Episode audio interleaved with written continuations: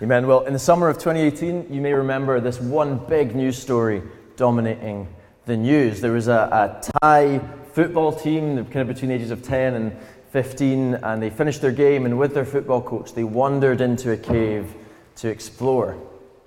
And um, one of the boys didn't go in, and he cycled home. Uh, but the rest of them, as they back the way, Back the way? this way, like that.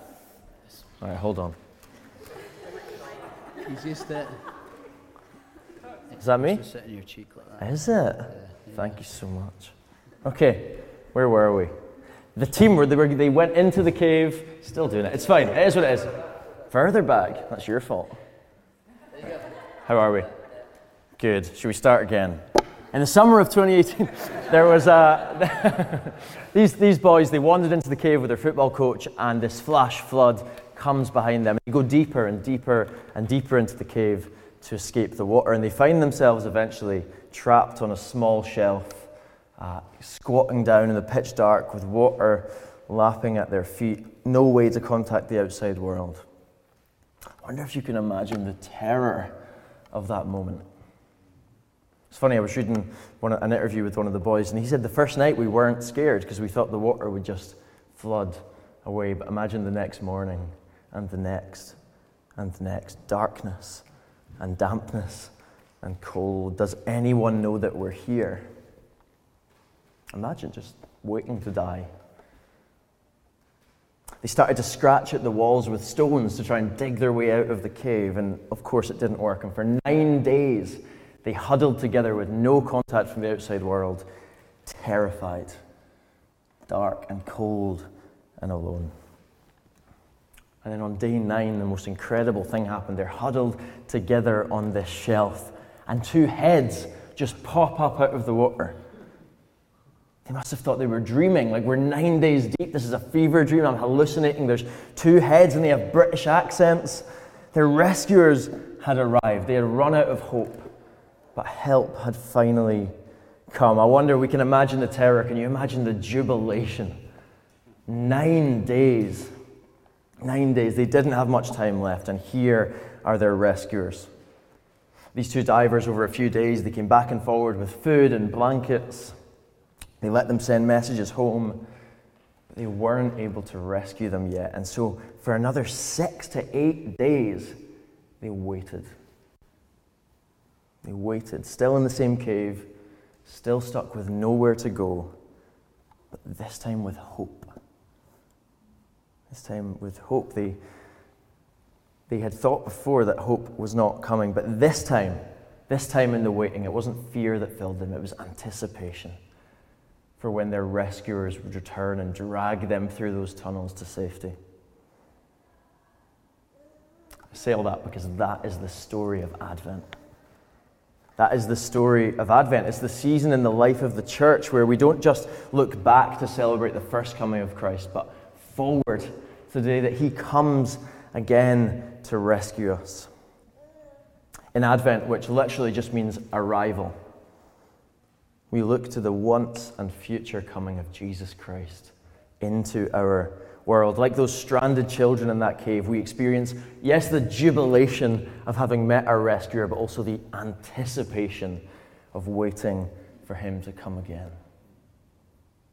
So, over the next four weeks, we're going to celebrate, we're going to wait, we're going to anticipate.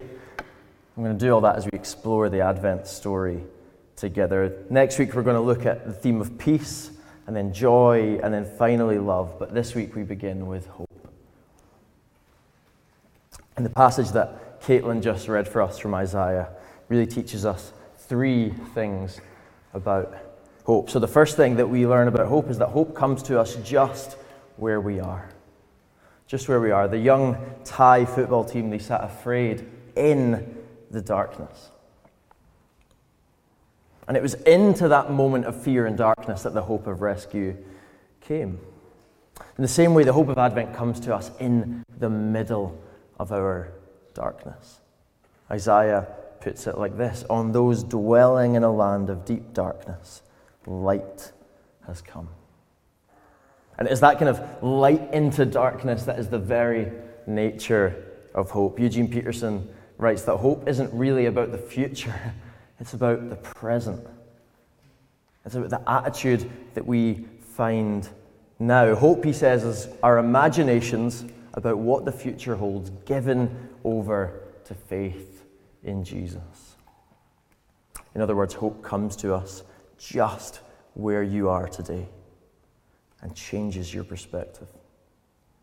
I wonder if you've ever thought about how strange it is that Christmas comes at this time of year, in the darkest and coldest and saddest time of year. There's no reason for anyone to say that winter is their favorite season. There is no reason for that. It's cold and dark, and the nights are long, and for many of us, this is just the hardest time of the year. The shorter days close in, and some of us begin to feel our mental health deteriorate. The nature of Christmas means that for some of us, we remember the pain and loss of our past much more uh, real. Or in just a real and mundane way, some of us just use the consumerism of Christmas to mask a kind of gnawing sense that our life is hard. And this year, don't we, we feel the coldness of winter. Again, a cost of living crisis. Means that once again, winter is a thing to be slightly scared of. We're scared of the cold, we're scared of the cost of avoiding the cold. Into the darkness of winter, we need a real hope. A real hope. The hope of a consumerist Christmas will not cut it. Did you know that advent calendars don't just come bearing chocolate anymore? There's all these brands now that offer advent calendars containing all sorts of things. I saw online this week that Dior offer an advent calendar for 470 pounds full of perfume and skincare. You can get jewelry advent calendars. I saw one that cost four figures. Here's what the Dior website says underneath. Open each of the 24 windows of this Advent calendar one by one and discover a new Dior surprise to fill each with magic and wonder. Is that what Christmas, is that what Advent is really about? Well, for many people, yes. But that is not where the true purpose, the true hope of Advent is found. True Advent, in the words of Fleming Rutledge, quote, does not flinch from the darkness that stalks us in this world. Advent begins in the dark and moves towards the light. Think of those in the darkness of war in Ukraine or the Middle East. Think of those in the darkness of poverty or addiction in our own city. Think of the darkness of those even in this room, those suffering from depression or anxiety, those who have lost loved ones, those who are just disappointed by the circumstances of life. Most of all, think of the darkness of sin that plagues the world. Betrayal and violence and selfishness are the norms of this world, not the exception. We live in a world shrouded in darkness. The Apostle Paul says in Ephesians that we once lived in this world without hope. We once lived in this world without hope. And so, as Tish Harrison Warren writes, to practice Advent is to lean into an almost cosmic ache, our deep, wordless desire for things to be made right, and the incompleteness that we find in the meantime. That means today, whoever you are, whoever you are, whatever state you have come here in today, Advent is for you. Advent is for you into the despair of this life that is so often shrouded in darkness and sin. Hope comes to us where we are. Advent is for you. It's for you and it comes to you wherever you are today. Dietrich Bonhoeffer, the German pastor, wrote this. He said, The celebration of Advent is possible only to those who are troubled in soul, who know themselves to be poor and imperfect, and who look forward to something greater to come? Do you long for something to change today? Welcome to church. We are so glad you're here. Advent is for you. Hope is only hope if we are despairing in the first place. Hope is only hope if we need hope. So that's number one. Hope comes to us where we are. But what is and where is this Advent hope found? Well, number two, Isaiah says that hope comes to us as a person. Hope comes to us as a person. Put yourselves in the shoes of those cold and scared children again. What did they need? What did they need? Was it food? Was it blankets or water? Well, in some sense, yeah, sure. But ultimately, no. Imagine if the two British divers had popped out of the water and they said, Great, hey, it's so good to see you. Here's a few meals, it'll get you through the week. Here's a blanket. We're going to go now and we won't see you again. There is no hope there. They would last another couple of weeks and then they would wait to die. Again, that is not what they needed. What they needed was rescue. They needed rescued, and so do we. Martin Luther once said that everything that is done in this world is done by hope. He meant that we don't do anything without having our eyes fixed on a future something. Future something that gives us a reason to live. In the darkness of the circumstances of this world, we all have hopes. But unlike those children who knew what they needed, our hopes are far too often misplaced. We think that the warmth and coziness of the Christmas season is a genuine antidote to the pain that we feel. We think that more money, more stuff, more sex, more health, more wealth will be what we need to escape the reality of life. Look, that stuff might make us more comfortable in the here and now. Is not ultimately what we need. What we ultimately need is rescue. And for Isaiah, our rescue, our hope comes to us not as more money or more comfort, but in the shape of a child. In the shape of a child. To us, a child has been born, and that child, he writes, is called Almighty God. He puts it elsewhere, his name is Emmanuel, God with us. Into the darkness of our sin and despair, God doesn't offer us a helping hand. He offers us Himself. He gives us Himself. The Apostle John put it this way the Word, that's Jesus, the Word was with God, and the Word was God. The Word became flesh and lived among us. God Himself, as He saw us in our sin and despair and weakness and pain, did not sit aloof in heaven sending good thoughts no, he cloaked himself in humanity and entered the fray. He became one of us, born to rescue us from our sin. In the words of one author, God came to us floating in embryonic fluid, slowly forming and taking shape, embedded in the uterine wall of a Middle Eastern teenager. That is how hope comes to us hope comes to us as a person. And when the angel approached Mary, this Middle Eastern teenager, to announce to her that Jesus would be born through her, he said this You will call his name Jesus, for he will save his people from their sins. So the name Jesus means. It means God saves. That is who Jesus is. He is God born into our world to save us from our darkness. Perhaps you're here, it's your first time in church in many years, and you're wondering, who is Jesus? Let me be very simple Jesus is hope. Jesus is our hope. He is God with flesh on, born to rescue us from the darkness of this world. The Christmas carol that we often think of as a children's song, uh, O Little Town of Bethlehem, goes like this in the first verse. O little town of Bethlehem, how still we see thee lie, Above thy deep and dreamless sleep, the silent stars go by, yet in thy dark streets shineth the everlasting light.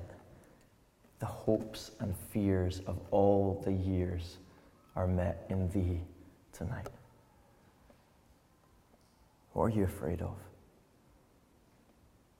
Maybe recession, maybe illness, maybe death.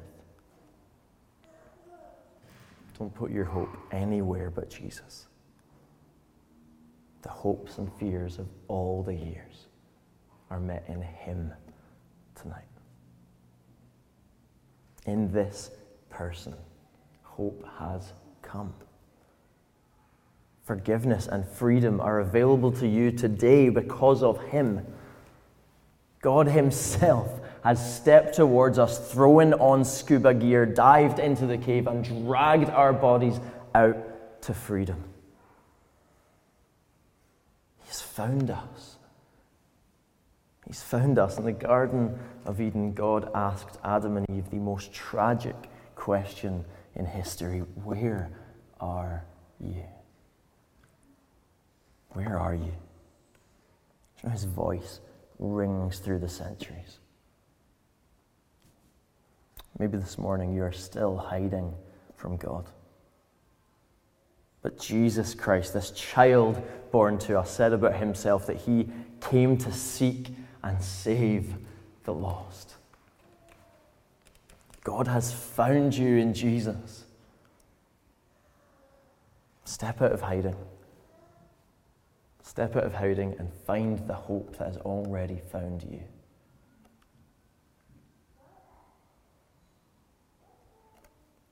Hope comes to us where we are, hope comes to us as a person, but third, hope comes to us from the future. You might be thinking right now, what do you even mean? How can my fears be met by a child that was born 2,000 years ago? God or not? I still suffer. I still sin. I still get sick. I'm still sad. In that, we come to the exact purpose of Advent. Advent, for the earliest Christians that celebrate it, wasn't really at all primarily a season to look backwards. It wasn't really the season where they just celebrated all the time. It was a season primarily to look forward. It was a season of longing for Him to come again. We live in the in between. We could call it the already and the not yet. Jesus was born, He lived and died to rescue us from darkness. He rose again and ascended to heaven where He is today, and that hope is sure and certain. And because of that, today you can begin to live in the reality of His kingdom. But it is a hope, it is a kingdom that comes to us from the future from the day when Jesus will return and fill this earth with his kingdom. From the day he returns to make all things new and rescue us forever. In the words of the pastor Mike Eyre, Advent is not simply a season to await the coming of Christmas, much less is it simply a reenactment of ancient hopes long ago fulfilled. It is a time to renew and enlarge our hopes, to tap into the deepest hopes of the human race for the age that is to come, and then to prepare a mystery visible only to the eyes of faith. That in this humble birth long ago, the coming age has begun. In other words, we are again like those Thai children, having met our rescuer, but still waiting for his return. Can you imagine the anxiety for them? Can you imagine the fear that the divers don't return or can't find them again or get stuck? They didn't know if they could trust. They didn't know if they could really have hope in their darkness. We do know, we know that our waiting is not in vain. We know that our rescuer will return because, in the words of Isaiah that Caitlin read, the zeal of the Lord God Almighty will accomplish this. How do we know? Because God has promised. And every promise of God comes to pass. Guys, Christian hope is not wishful thinking. Christian hope is not what we do when we cross our fingers behind our back or blow on the dice when we play Monopoly. It's not what we have when we hope for good weather in the morning.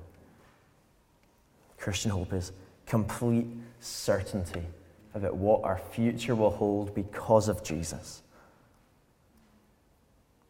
In the darkness, because of Him, we have hope for the future.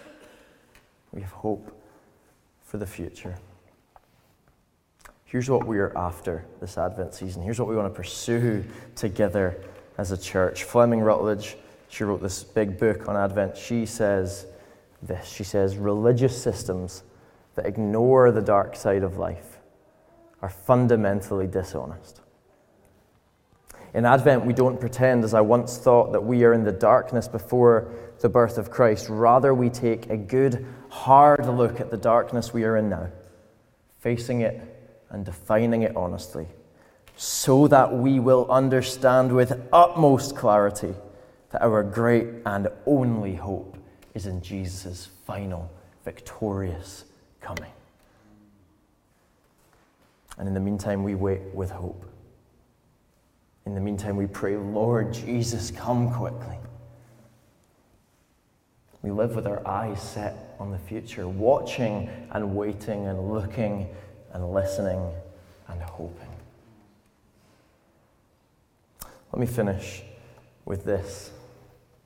As those British divers emerged from the water for the first time and they, they fixed their eyes on the kids, one of the two divers just started to repeat a word over and over and over. There's a video of this. Pops out of the water and he says, Believe, believe, believe, believe, almost as though to say, I am coming back for you. Jesus says the same thing to us in the book of Revelation Behold, I am coming soon. We say, But Jesus, the weight of sin is crushing me. Believe. Jesus, the pain and loss, the loneliness, at Christmas, and it's too much for me to bear. Believe. I don't know how to keep going. Jesus says, Believe. I am coming very soon. Should we pray?